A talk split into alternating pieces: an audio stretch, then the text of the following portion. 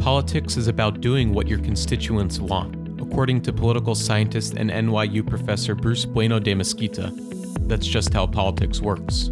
A consultant to the CIA and the Department of Defense, Bueno de Mesquita has built complex political algorithms based on this principle, developing mathematical analyses that draw on the logic of self interest to predict civil wars, coups d'etats, purges, and political reforms. His work offers a new theory on why revolutions happen and why politicians act the way they do. If you look at somebody like Donald Trump, you look at Donald Trump's actions, Donald Trump is not concerned with winning you or me over to his side. I think he has worked out that's a really unlikely probability. What he is trying to do is lock in his core constituents. Bueno de Mesquita joins the Ivy podcast to discuss the influence of self interest on politics, from the level of the individual voter to the federal government. His insights provide clarity on the Trump administration's current actions and why a U.S. president may have no real political incentive to act in the interest of all Americans. He also offers an innovative solution to improving governance that would use computer programs to eliminate gerrymandering and ensure partisanship is equally distributed throughout the nation's congressional districts. Please enjoy our conversation with Bruce Bueno de Mesquita.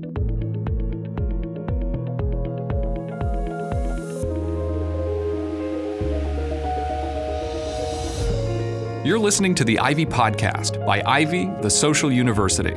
We are the grad school for life, and our mission is to spark world changing collaborations by introducing you to the most inspiring people, ideas, and experiences in the world. For more information about the Ivy community and to find out about events happening near you, visit ivy.com and email us at membership at ivy.com.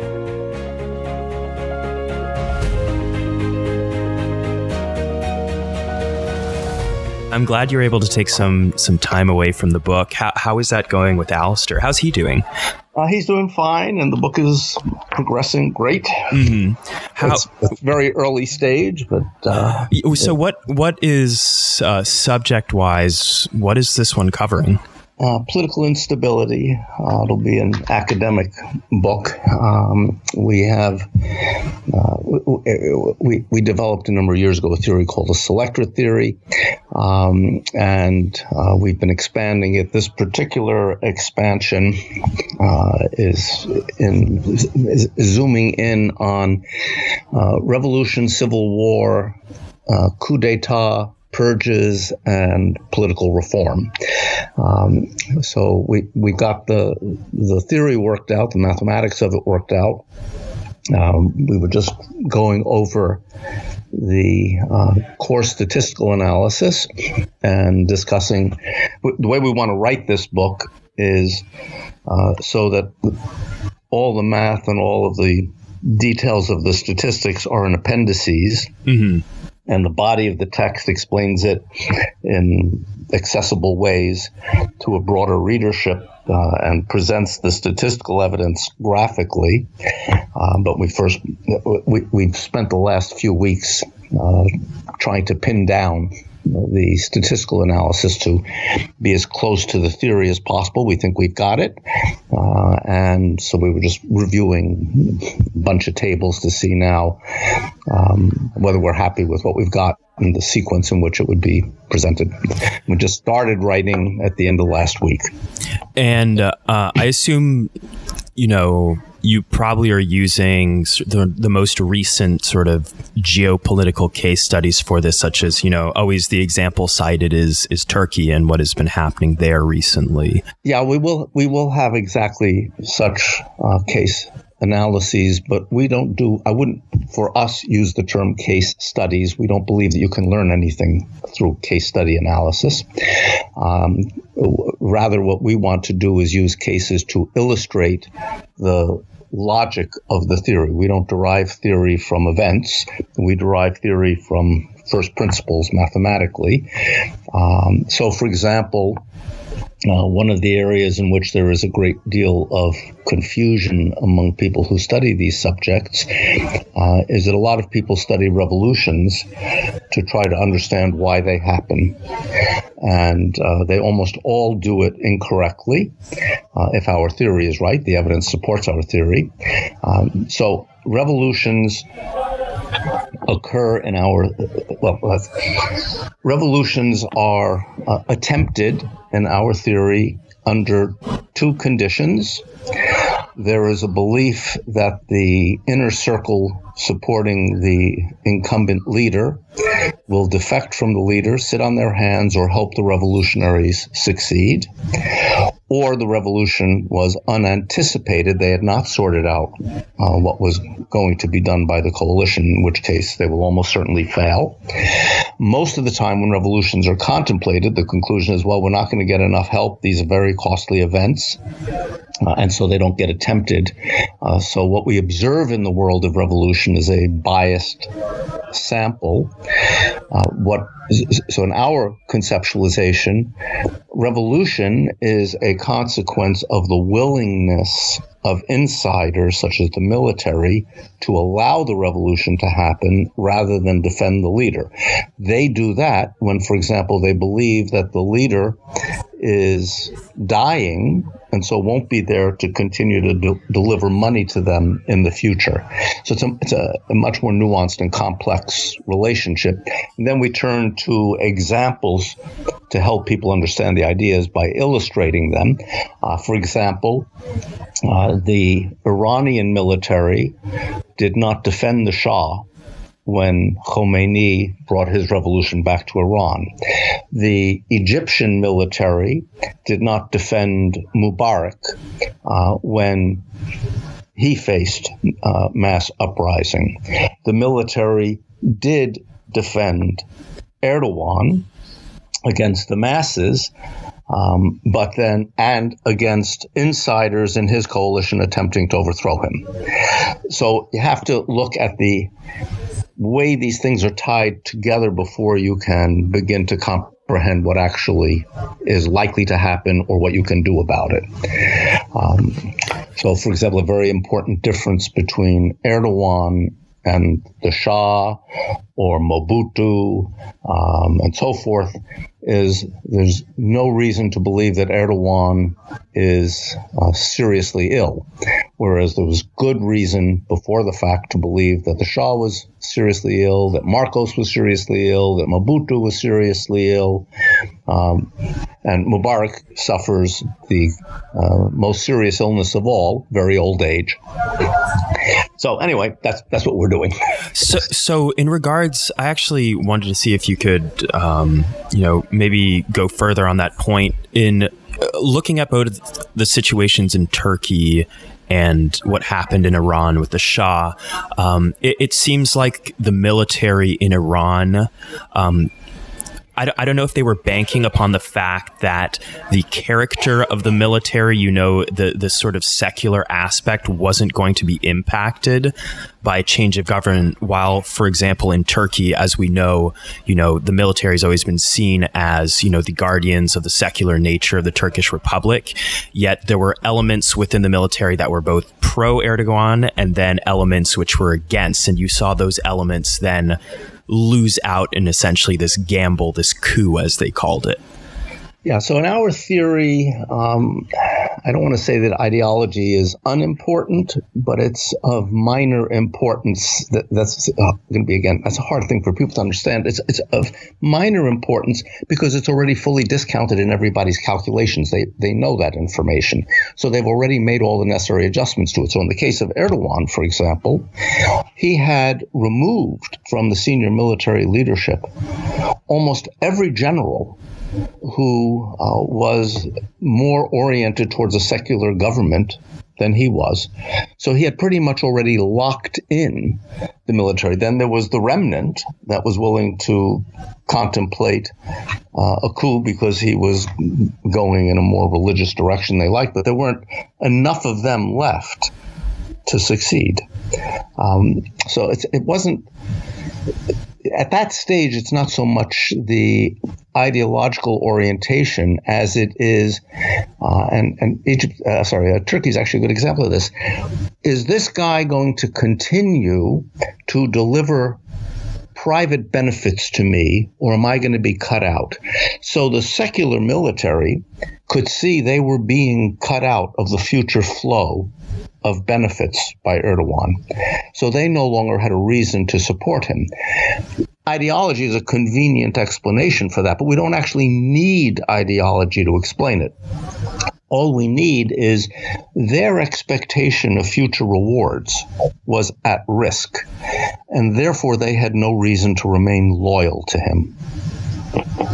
Yeah, I think you know maybe a um, a good example of that too is obviously the situation in Syria. People argue that you know the military and many of the the centralized institutions stuck by Assad purely based upon you know the religious and ethnic makeup, but um, you know, as you said, uh, it really ties into to resource distribution, and and you do have you know, members of other religious groups who have been staunchly pro Assad, not necessarily because it's in their religious interest, but because he gives them that access to those resources. And there's, I, I think sometimes people make the mistake of associating, you know, the Assad regime's geopolitical alliances looking at that from an ideological perspective and then equating that with what's happening internally in the country. Yeah, actually, Syria is a really good illustration of these ideas. So, if you go back uh, to the beginnings of the uprising against Assad uh, in 2011, by uh, 2000, late 2011, early 2012, there were significant senior military defections from the Syrian army. Uh, why? Because Assad had run out of money to keep those people's loyalty. So they started to shop around for an alternative. In response to that, the Iranian government gave Assad $5 billion in cash. The Iraqi government gave Assad $3 billion in cash. Hugo Chavez visited and promised to build a an oil refinery and to greatly increase trade, and the Russians agreed to greatly increase trade, so that once the flow of money was assured, particularly the eight billion dollars of cash in hand, the defection stopped because now he was able to turn around and keep the loyalty of the senior military who had been abandoning him. Uh, the Alawite commitment to Assad we can attribute it to uh, clan membership, ethnic agreement, and so on and so forth. But a much easier way to account for it, which which accounts as well for cases where there isn't that sort of ethnic uh, agreement, is the Alawites were being enriched by the Assad family in exchange for their helping to keep him in power. Uh, the, almost all of the senior military leaders, almost all of the general staff, were Alawites. Uh, and when the money was endangered, then they began to waver. The money, so the, the, the Iranians, I say, and the Iraqis poured money in, and uh, their support for him was stabilized. It, it is really about what can you do for me now? And when they believe you can't do for me now, no matter how much you've done for them in the past, uh, they start to look elsewhere. This was this was Ferdinand Marcos's problem. Marcos was suffering from lupus. Everybody in the inner circle knew that he was in an advanced stage, that he was really quite sick and they began to shop around for an alternative because they could no longer count on him to continue to enrich them in the future. He had done wonderful things for, for them, from their point of view, for three decades. But his time was up. And so they looked around for somebody else. So, you know, loyalty, ideology don't run very deep. So, so do you think you can apply some of those those points that that you mentioned, namely this, you know, a group's loyalty to a leader based upon sort of immediate returns, uh, namely regarding, you know, a lot of commentators on the news, experts at think tanks, various politicians have talked about this surge of um, populist rhetoric in the West. Um, based upon a feeling not only of disenfranchisement among certain groups and countries, but a lack of access to resources. Do, do you think that's a valid point? Yeah, I do. Uh, I think so. If if you look at the folks who supported populist movements in in France, uh, in the Netherlands, the anti-Brexit movement in the UK, the Trump supporters in the United States, and so forth, uh, you are pretty much looking at a set of people who felt that under the previous regime, uh, they were the losers. They were not the ones who were being favored with uh, either policies oriented towards their interests or or direct benefits to them. Uh, and, and so they looked elsewhere. If you look at somebody like uh, Donald Trump, uh, and, and, you, and you look at Donald Trump's actions, Donald Trump is not concerned uh, with winning you or me over to his side. I think he has worked out that's a really unlikely probability. What he is trying to do is lock in his core constituents.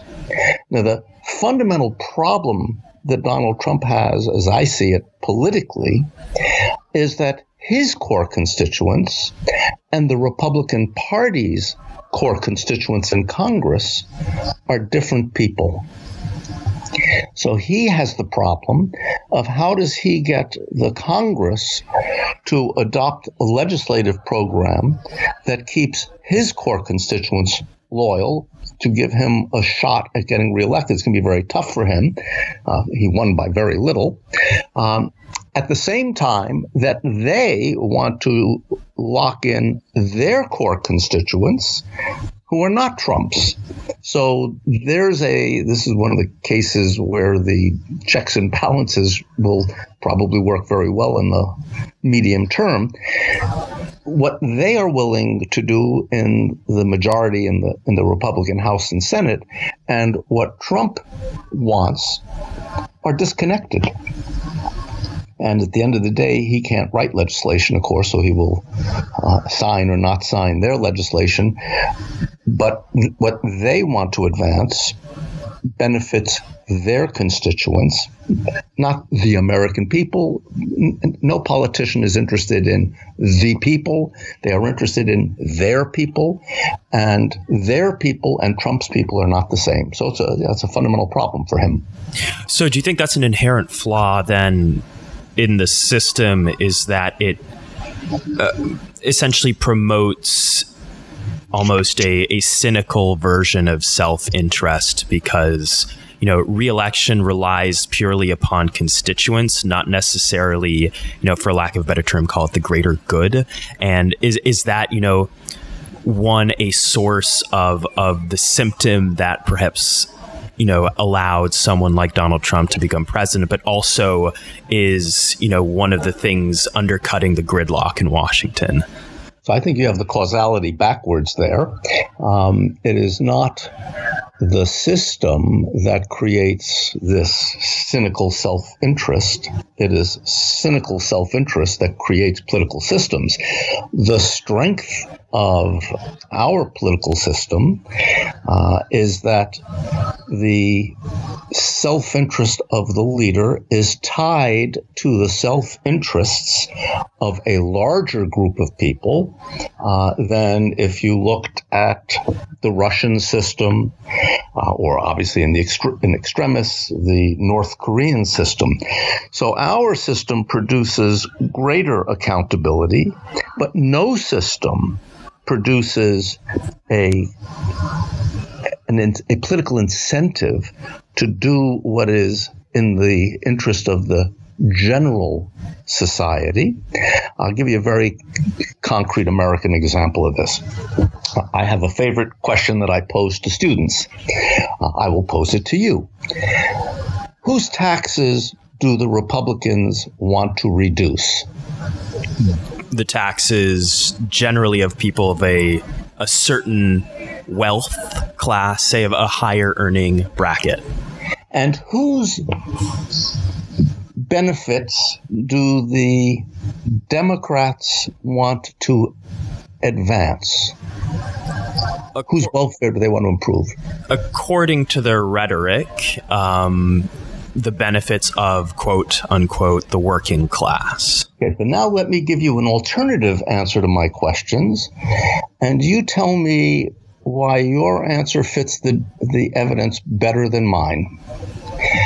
Republicans who are disproportionately wealthier voters want to reach into the pockets of people who vote for the Democrats and take money out and put it in the pockets of people who vote for the Republicans. Democrats, Democratic voters are on average lower income than Republican voters. Democrats want to reach into the pockets of Republican voters and take money out and put it in the pockets of Democratic voters. That is, each party wants to take money from its opponents and give it to its supporters. Mm-hmm.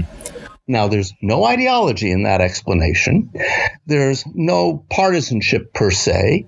There is simply a recognition that there are overlapping coalitions to be assembled as voters.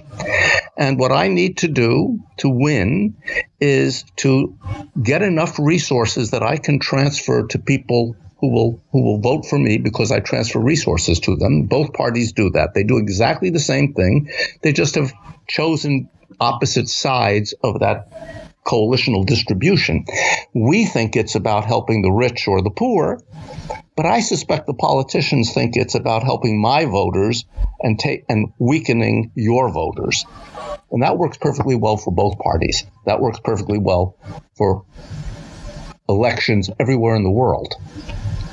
So, so based upon your point that you just made, I think um, it's it's very interesting to see the stark difference between you know this reality that is painted versus you know the narrative put in place by you know our political discourse in the sense that you know if if if democratic voters are generally of a group that makes less than republican voters how come the democratic party has become you know tainted with this image of kind of elite coastalism pandering to a, a, a, wealthier group, while Republicans have very much staunchly um, painted themselves as the defenders of, you know, what they would call real Americans. You know, Americans who who don't make much, who live in parts of the country which are not as affluent.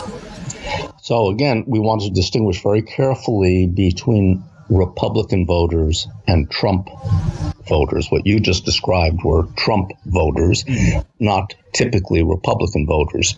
Trump's political insight was to discover a large potential constituency that didn't vote normally that he could turn out to vote and make himself competitive. That, if we just look at him in terms of uh, political insight, that was his political insight. It's not the Republican Party's political insight, uh, although it stems in part from the from uh, Ronald Reagan uh, as early as 1977, having worked out that the Republicans had a hard time uh, because there were two sorts of people who were conservative um, wealthy business people and um, blue collar workers. And the Republicans were only winning the business oriented people uh, because they their program was oriented that way. Uh, and so Reagan began to introduce the idea of appealing to blue blue collar workers who normally either didn't vote or voted Democrat uh, to vote Republican by introducing what they were conservative about, which was social values. And uh, Trump has taken that to um, an extreme. It's really not in their case, or in his case, about social values so much as well, there's some of that. It is about uh, their economic circumstances. But in any event, uh, the the democratic description that you offered uh, as appealing to the coastal elites uh, is, it, you know, it's not quite accurate. Um, the Democrats appeal to uh, to union workers, um, teachers, the uh, AFL, CIO folks. Um, and it is true, they, of course, they, they appeal to well educated elites. Uh, well educated elites alone are not enough to get you elected. And of course, that's part they're not, they're not getting elected, they're not doing very well. Um, but they made a choice to appeal to, uh, in the working class, primarily to minority groups. Uh, and what Trump discovered was a another working class group uh, that the Democrats were not focusing on and were not winning uh, in different parts of the country. Um, but I still I, I don't see this not not that I don't believe that politicians enter politics in one party or the other with some ideological beliefs, but at the end of the day, ideological beliefs only take you so far. You have to win. And to win, you have to appeal to a sufficient constituency to win. And each party has carved out a constituency and orients its programs towards that constituency. Uh, and when those when that constituency shifts in its political orientation, uh, uh, what it wants, they shift. I have a favorite example of this. Um, you'll remember many years ago, uh, there was a senator from South Carolina named Strom Thurmond, left the Senate when he was 100 years old, a little over 100. Uh, Strom Thurmond uh, ran for president, I think, in 1948. Uh, he was a avid, energetic segregationist. But after the voting rights bill was passed in the mid 60s, and the uh, South Carolina electorate uh, included many more African Americans than it had before, he became much more concerned about finding ways to help African Americans whom he had oppressed his whole career because he needed their votes. And so he became much more supportive of legislation to benefit African Americans after the voting rights bill than before. We can be pretty sure what his true stripes were, but his true stripes didn't matter once uh, trying to help African Americans became politically the right thing to do. He did it because that's how you win. So ideology takes a back seat to winning. And so I would like to pose a question then. Um, you know, a lot of people have been talking about this um, sort of the, the Supreme Court case in regards to uh, some of the shenanigans taking place in North Carolina on the local level in terms of you know voter disenfranchisement, gerrymandering, that sort of deal. Do you do you think that example still applies in terms of kind of the the, the conservative legislature there realizing that they don't necessarily need the African American vote to stay in power, thus doing everything they can to to suppress that because they know those votes will go Democratic? So my two most recent books, uh, "The Spoils of War: Greed, Power, and the Wars That Made America's Greatest Presidents, and The Dictator's Handbook, um, both co authored with Alastair Smith. In their final chapters, talk about ways to improve governance. Uh, the, the Spoils of War focuses particularly on the United States, and in both cases, the final chapter emphasizes in particular getting rid of gerrymandering and getting rid of any partisan calculations in the allocation of congressional seats and talks about how to do it. Because gerrymandering is, of course, uh, an efficient way for state legislatures to lock in their uh, constituencies and lock out to the greatest extent possible people who vote for the party that the state legislature doesn't represent. Uh, whether it's Republican or Democrat, both parties have a long history of gerrymandering. Um, they're simply they're picking their voters instead of having the voters pick the candidates so that they can lock in winning, uh, which is, of course, as I said, what, what they care about. Uh, unfortunately, the main current proposal for uh, diminishing gerrymandering, that is the efficient vote mechanism, uh, seems to me unfortunate. So, the efficient vote mechanism is designed to make the conversion uh, of votes to seats ratio as equal as possible, whether you're a Republican or Democrat. So, the efficiency argument is oriented towards balancing partisanship. I prefer to solve the gerrymandering problem differently. Uh, I prefer to solve it by using computer programs, which have existed for decades, to draw as compact a map of a congressional district as is physically possible, taking into account mountains and rivers and that sort of thing, um, so that there is uh, the right number of people in each district, that is one person, one vote, completely blind to the partisan distribution of those people. Then the legislature's hands are tied from manipulating at the edges, even the efficiency argument, because it will always be error, it will never be exactly the same, to tilt it one way or the other. Just allocate seats on the compact, that is the so to simplify smallest geographic area um, that uh, that is uh, as close, you know, where, where uh, the the radii are about equal, um, that ensures one person, one vote, the right number of voters in the district. You know, no Congress is, no state assembly uh, is going to pass such a policy to effect, to come into effect right away. So, I, well, what Alastair and I s- suggest is that it come into effect in 20 years. By making it in 20 years, you greatly diminish the stake that any current legislator has in passing such a rule, uh, because the likelihood that they will be in office in 20 years is low. Uh, and that helps to incentivize them to produce a future system that is partisanship blind, is blind to everything except the number of people.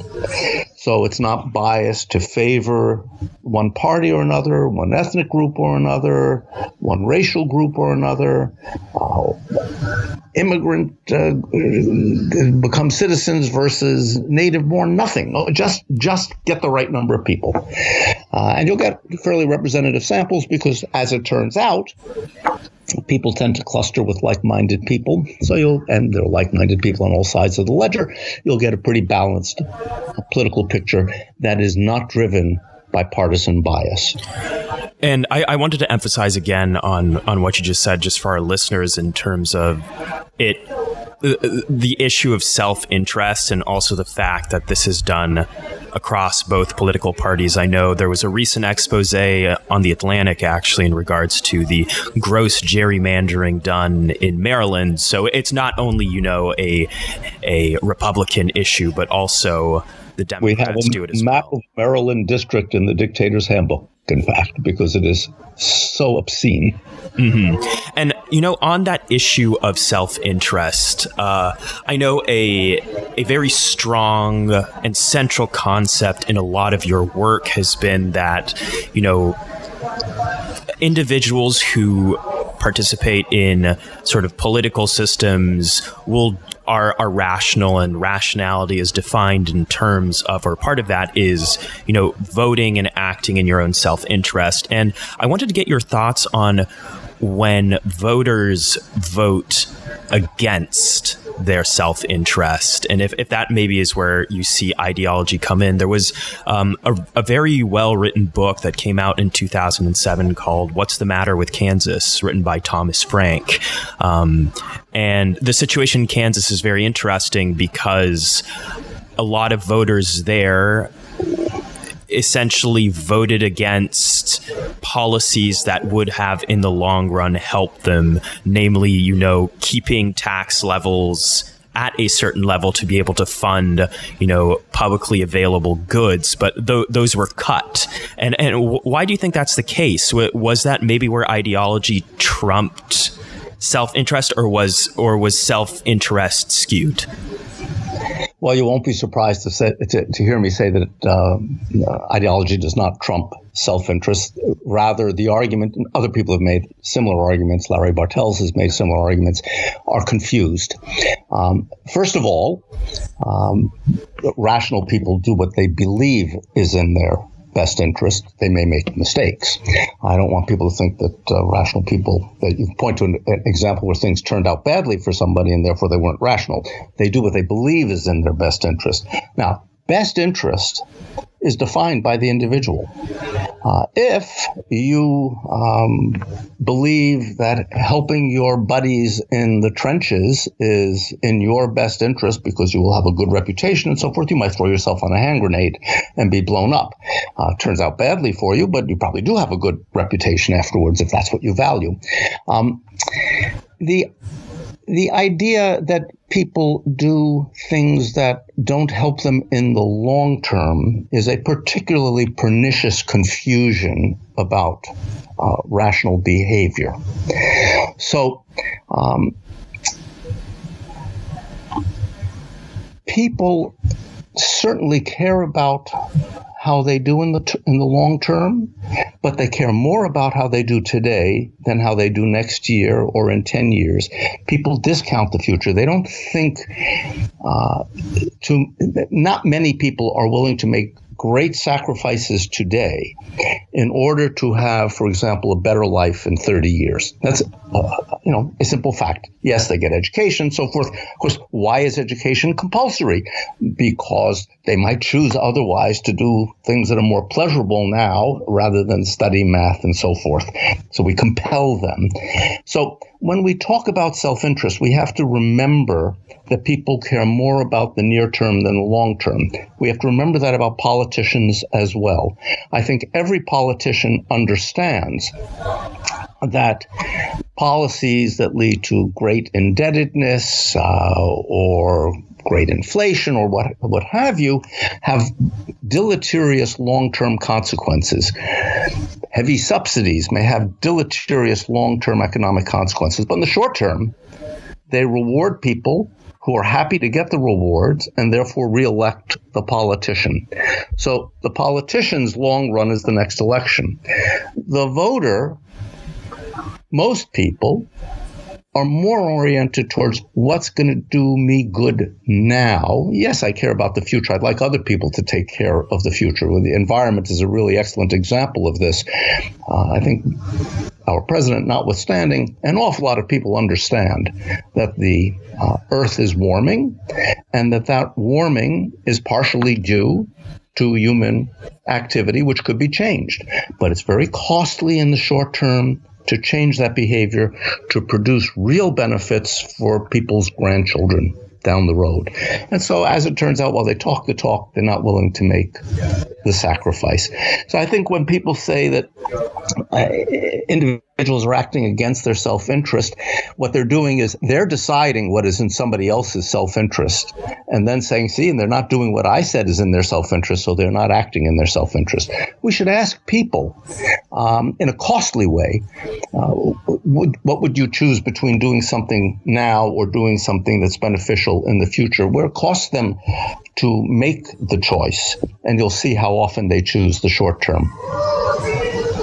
Mm-hmm. And I wanted to, you know, maybe switch the the conversation over because I know y- you and I had um, a good exchange on, you know, how how do you define success from from a political angle? And I thought that was a very interesting concept, and uh, I wanted to see if you could, you know, elaborate on that because you, you did make a point earlier on in terms of, you know, a a politician are using you know the example of our current president of why would they want to change what they're doing if what they're doing is appealing to their core constituents? And and do you think that right now the current administration in regards to to what they're doing sees themselves being successful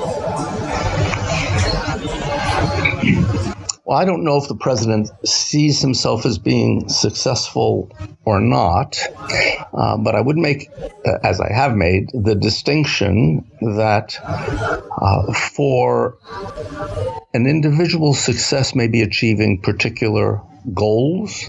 Those goals are personal, normative. Uh, there's not a right goal. Um, the politician's goal in a democracy is to get reelected. The politician's goal in a rigged system is to stay in power. Um, similar goal to getting reelected. Uh, so when we think about success as getting reelected or staying in power, uh, so, that that's a positive question as opposed to a normative question. The the way to think about that is what do I do to succeed at getting reelected? Well, a good place to start is what got me elected in the first place. So what I did worked. So why would I I change what I did unless I have seen a lot of evidence that it is alienating the people who brought me to power. So I don't think that Trump has seen much evidence yet that his approach is alienating the people who brought him to power. He has a very, very difficult situation. What's difficult about his situation is that if you go back to the election and you move something like 78,000 votes, Hillary Clinton would have won. So when we're talking about an election with more than 100 million voters, moving 78,000 is a very small number. So it's very, very hard, extremely hard for Donald Trump to expect to get reelected. Because we see, for example, surveys that show that 96% of his voters are happy with what he's doing. I look at that and I say, if he's lost 4% of his voters, he does not have enough votes anymore to get reelected because he didn't have a 4% margin. So if he's lost 4%, he's in deep trouble. I'm sure he understands that at some level if he believes he can't get reelected. So, what are his choices? His choices are to keep his core constituents happy in the hope that he will bring that 4% back and be able to win, and not have a lot of other voters enter the electoral system and so forth, or do whatever he feels like because he thinks, well, I'm not going to get reelected, in which case I don't face any real constraints, I might as well do what I want or what I believe in. And we are seeing both of those actions by him. Uh, we're seeing efforts to please his core constituency. He goes out, he gives speeches, he talks to people who love him to keep them loving him rather than talking to people who might be on the fence and try to persuade them. Uh, and then he does things like uh, his economic, keeping his business interests which I'm sure he's sitting there and thinking, well, what the heck? Why not? I'm going to get make make myself even richer, and what are they going to do to me? I'm probably not going to get reelected anyway. So. Uh, that for him, I think, is success. That is success for any politician. Term limited politicians, uh, lame duck politicians, do what they want because they're no longer constrained by reelection. So I think that's a that's a very critical point that you just made because does that then give us a, a clearer ability to to to understand it, you know the grander scheme of the policies put forward by the Trump administration that essentially, you know, uh, uh, some people have argued that um, being in office will moderate the positions of of the current president, and that's been not entirely true. And do you think, based upon that that mentality, that for you know going forward on policies such as you know the healthcare reforms, tax reform, that is going to be done in a in a very specific way that will only that is made to appeal to essentially his his voter base. Well, again, we have to separate his voter base from the members of Congress's mm-hmm. vote base. There's not that big an intersection. So he will probably want to advance policies that benefit his base, and they will want to advance policies that benefit their base. And then at the end of the day, he probably wants successes. So take the health care bill, for example. So he called the congressional bill great, and he had a big celebration in the Rose Garden. And then he s- seemed to discover that it was really bad for his core constituents, and he described it as mean and BS. Now he has the Senate proposal, and he's again going to be torn between, well, I want to get some, say, I passed legislation, I got rid of Obamacare. That's something that my core constituents want. So we got a success. Oh, yes, it, it, it's, a, it's an awful bill for my constituents, but that's what the Republicans in the House and the Senate will, will see as maybe good for them. If they don't see it as good for them, it won't get passed. That's their problem. So he's very much seems to be defining that in terms of who am I as opposed to who are them, uh, uh, who are they? And uh, if you think about uh, this notion that they become more presidential, uh, meaning more interested in general welfare, that seems to me a, a, a, a wishful thinking notion. So let me offer examples both from Barack Obama and from George W. Bush. So, George W. Bush uh, fought the Iraq War. It was unpopular with Democrats. It was not unpopular with Republican voters. Uh, in the spoils of war, we have a, a, lovely graph comparing his popularity by partisan affiliation to Lyndon Johnson when he was president. There was a very small spread between Democrats and Republicans in disliking or liking Johnson's policies. There's a huge spread for George W. Bush. Something like 80% of Republicans were happy with him, and only about 20% of Democrats. He was doing what his constituents wanted.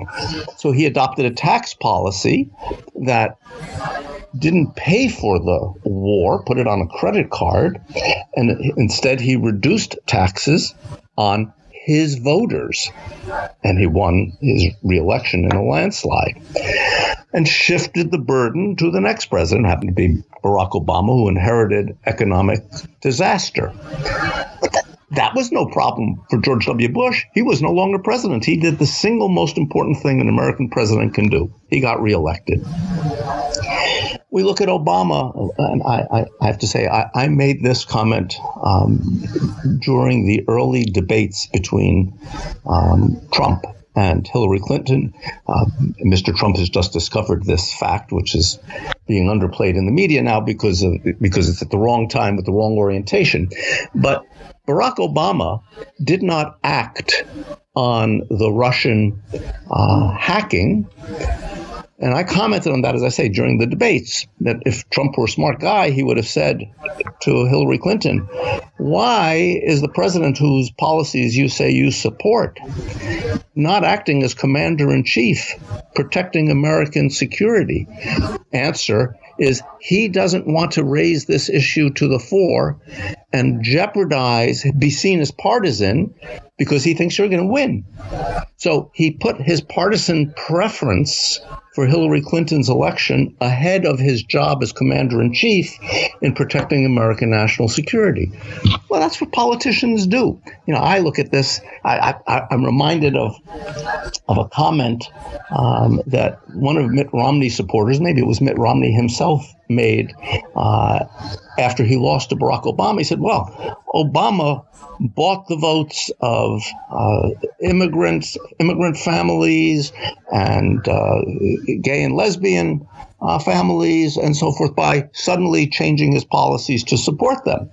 And both Alastair and I looked at this claim and said, well, of course. Romney's mistake was he didn't. He, he didn't produce enough benefits for people who might have voted for him to make them vote for him. Obama understood that the way you get elected is to deliver goods to the people who support you want and need. So he did exactly the right thing. You know, people look at this maybe in, in a way says, "Oh, that's politicians shouldn't do that." Of course, they should do that. In a democracy, what we want the politician to do is represent the interests of their constituents.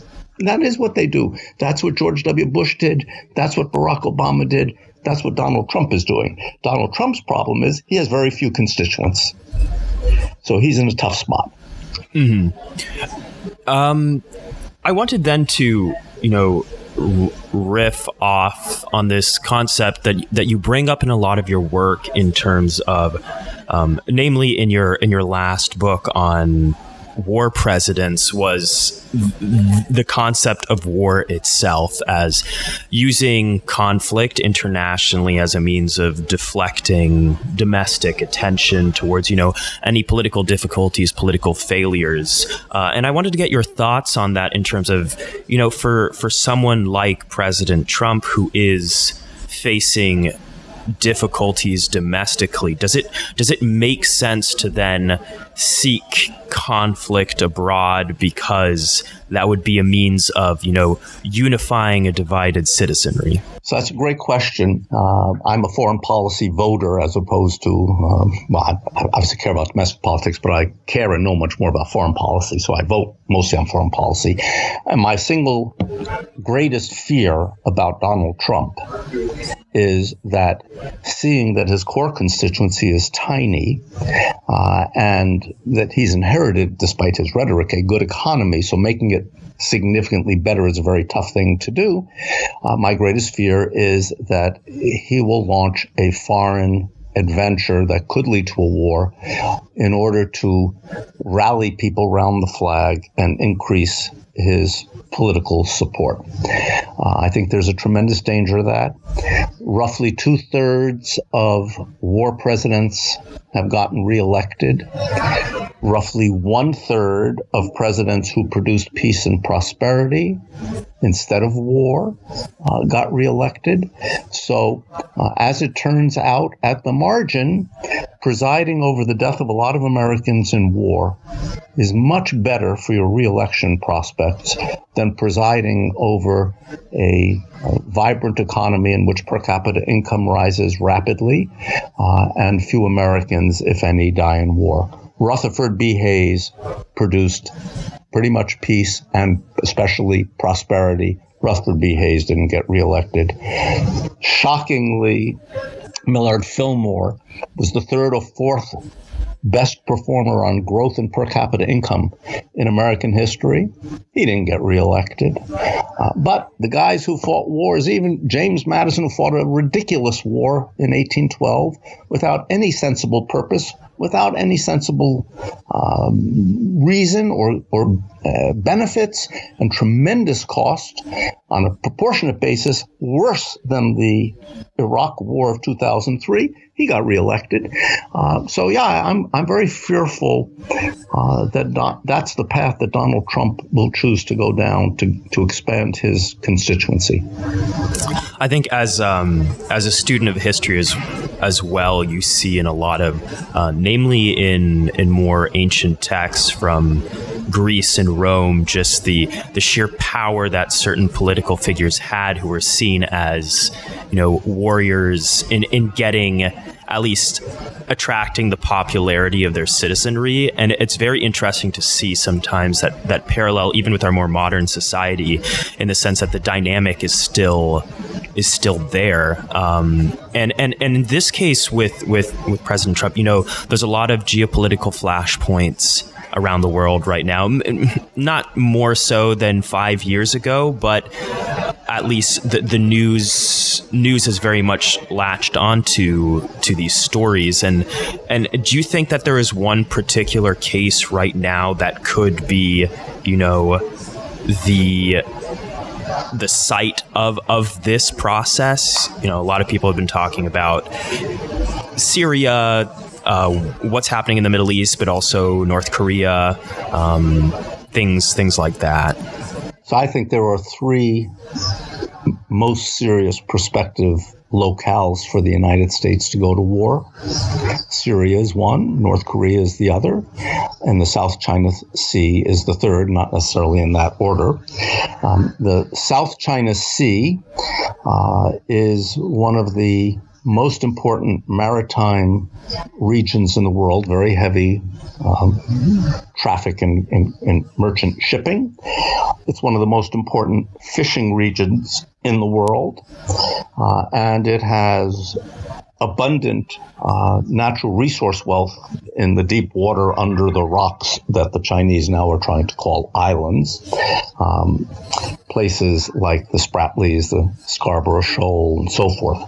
Um, the Chinese have uh, redrawn the map to and built out of rocks. These are technically defined terms, by the way. The uh, law of the sea uh, requires that to be an island and therefore to have territorial um, water claims around it, uh, the, the, the, the, terrestrial body needs to be above the surface of the water all the time. Uh, so the Chinese have dredged and constructed islands where there were rocks that were submerged much of the time. Uh, so there's a real danger that um, rather than finding a negotiated solution to that problem, that Trump might see it as a, a place to become aggressive. It's, it happens to be a very important area where reasons to be tough exist. On the other hand, could be a very dangerous and costly war if the Chinese resist. If they back down, it's another story. Uh, North Korea is obviously a much easier target for the United States to take on.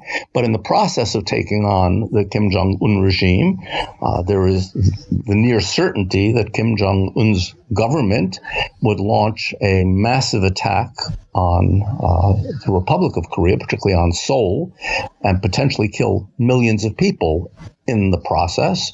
That's very dangerous. Uh, it would seem like a region where patience is the way to go because uh, the structure of the North Korean regime is working great for the Kim family, but long term, it's not a sustainable political structure. And Syria, as you mentioned, is another possibility uh, where the the danger I don't think it's a significant probability, but the real danger is a clash with the Russians, uh, that we shoot down Russian planes or they shoot down American planes, uh, and there is a feel a, a, a, felt need to retaliate by one side or the other could escalate. Um, so the, the, moment for Syria, it seems to me, in terms of uh, of, of a U.S. significant U.S. intervention passed in 2011, it might have made sense. It doesn't make sense now, um, but one could imagine Trump in any one of those three places. More remotely, could imagine him thinking about intervening in Yemen.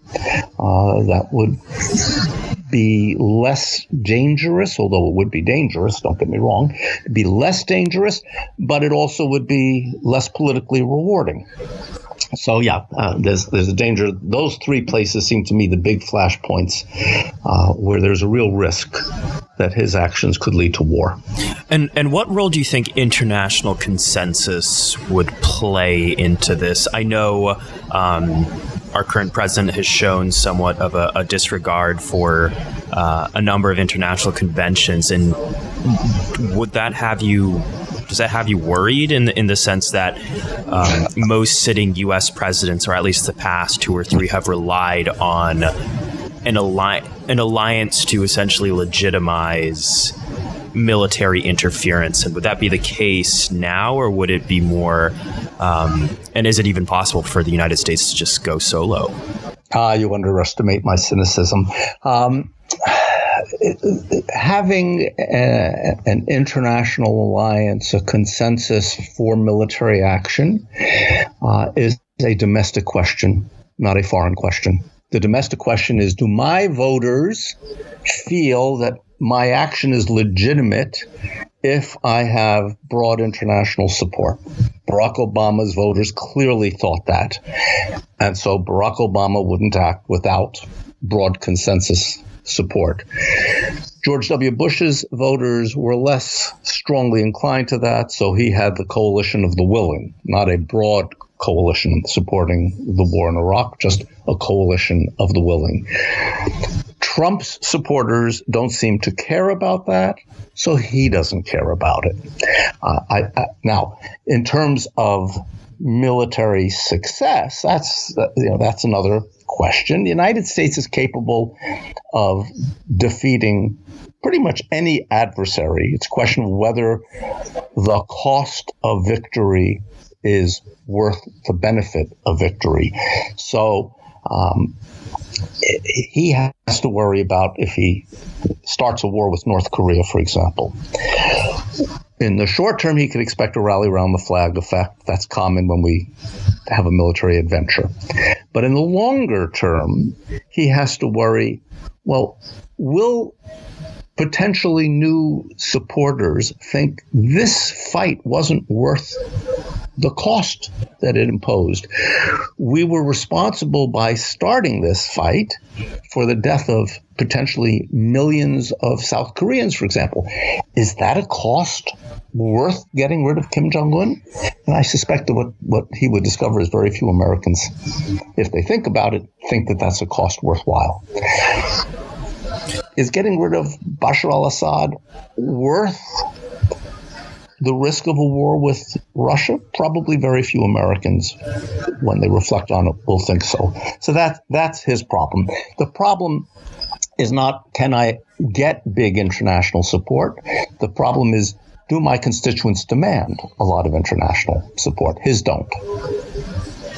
So perhaps I know, you know, all these situations are very different. Um, as as a student of the Middle East, I see the situation in Syria to be very unique in the sense that there are a lot of competing regional interests, and that a situation like that could something could flash off with an American ally, and that then be a um, relatively acceptable excuse, in a sense, to get involved.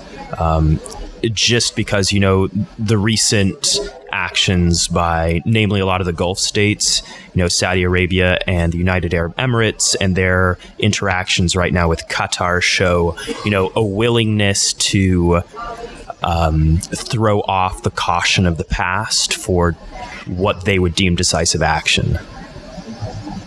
I don't particularly see Syria as unique. I mean, in some way, every dispute is unique. The specific parties change from each dispute. So the underlying basic issues are, are not unique.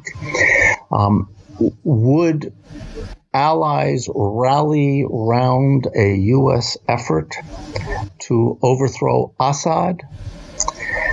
Well, if they were going to rally, one would have thought they would have acted in 2011. In 2011, there was not yet an ISIS. The opposition in Syria was more oriented towards civil government, not necessarily democratic, but civil government. Uh, that could have been promoted. The, uh, in fact, I argued in 2011 that uh, when the United States was contemplating intervention in Libya, that in, intervening in Libya was a terrible mistake. There was no prospect of civil society in Libya, but there was in Syria. Syria was a place where it might have made sense. Syria would have been a place in 2011 where it would have not been hard to sell the British and maybe the French and so forth on supporting the effort to promote a civil government. Might even have been possible in, at that time to have leveraged Bashar al Assad into becoming a reformer. But today, that's a completely different story. If, if they had that inclination, 2011 would have been the time to act on it. I, I don't really see uh, America's traditional allies rallying behind Donald Trump in an adventure in Syria um, and take the risks of a conflict with the Russians. Essentially, uh, the United States government over the last uh, six years has ceded Syria to the Russians. And it's going to be you know, be very hard, very risky, potentially very costly to reverse that. So I don't see our allies going to bat for Donald Trump, um, and hopefully uh, he will be constrained. As I say, his constituents are apparently America firsters. They probably don't care about, not that they would object to having support from the British or whatever, but they don't care about it. So I don't think it weighs heavily in his calculation. And on that note, I think um, to to sort of to wrap this conversation up, I just wanted to again reiterate your point in regards to playing to one's constituents, playing to their needs, and that really dictating the the pathway of politics in the United States. And I, I just wanted to see if you could simply clarify that again to our listeners because I, I, think that is the most critical point of this discussion is, is, the fact that that is very much a dynamic at play and it, it supersedes what we see as ideological division. Yeah, the job of of democratic leaders is to do what is in the interest of those people that, who they represent, that is, the people who brought them to power. It is the notion that there is a national interest is a deeply flawed notion. If I had a chalkboard here, I could draw you a simple picture and show you that I can get, without changing anybody's opinion, it's easy to have a coalition in which two thirds of the American people support increasing defense expenditure, and without changing a single person's opinion, to have two thirds to support decreasing defense expenditures. So the, the candidate identifies his coalition, he identifies what they want, he calls that the national interest, and he says, "Look, I've got a huge majority in favor of this." And Trump doesn't have a huge majority, but if they do, when they do, and then we believe that is the national interest. Politics is about doing what your constituents want. Let me give a very two very tough examples of this. Most Americans, if asked, think that they are in favor of promoting democracy around the world and supporting democracy. And if you ask most Americans, were we right to cut off assistance to Hamas when they won in a democratic election in Palestine a number of years ago? Almost every American will say, yeah, we did the right thing to cut them off because they don't have our interests at heart. They don't have our allies' interests, Israel's interests at heart, and so forth. Those are true statements. When push comes to shove, what we expect of democratic allies is that they will pursue policies similar to what our constituents want. And if they don't or won't, then we oppose them. We opposed the overthrow of the Shah that brought in the Khomeini and now Khamenei regime. Now, to be sure, this is hardly a democratic regime, but it's much more democratic than the Shah's regime was. But the Shah's regime didn't shout death to America, and this regime does.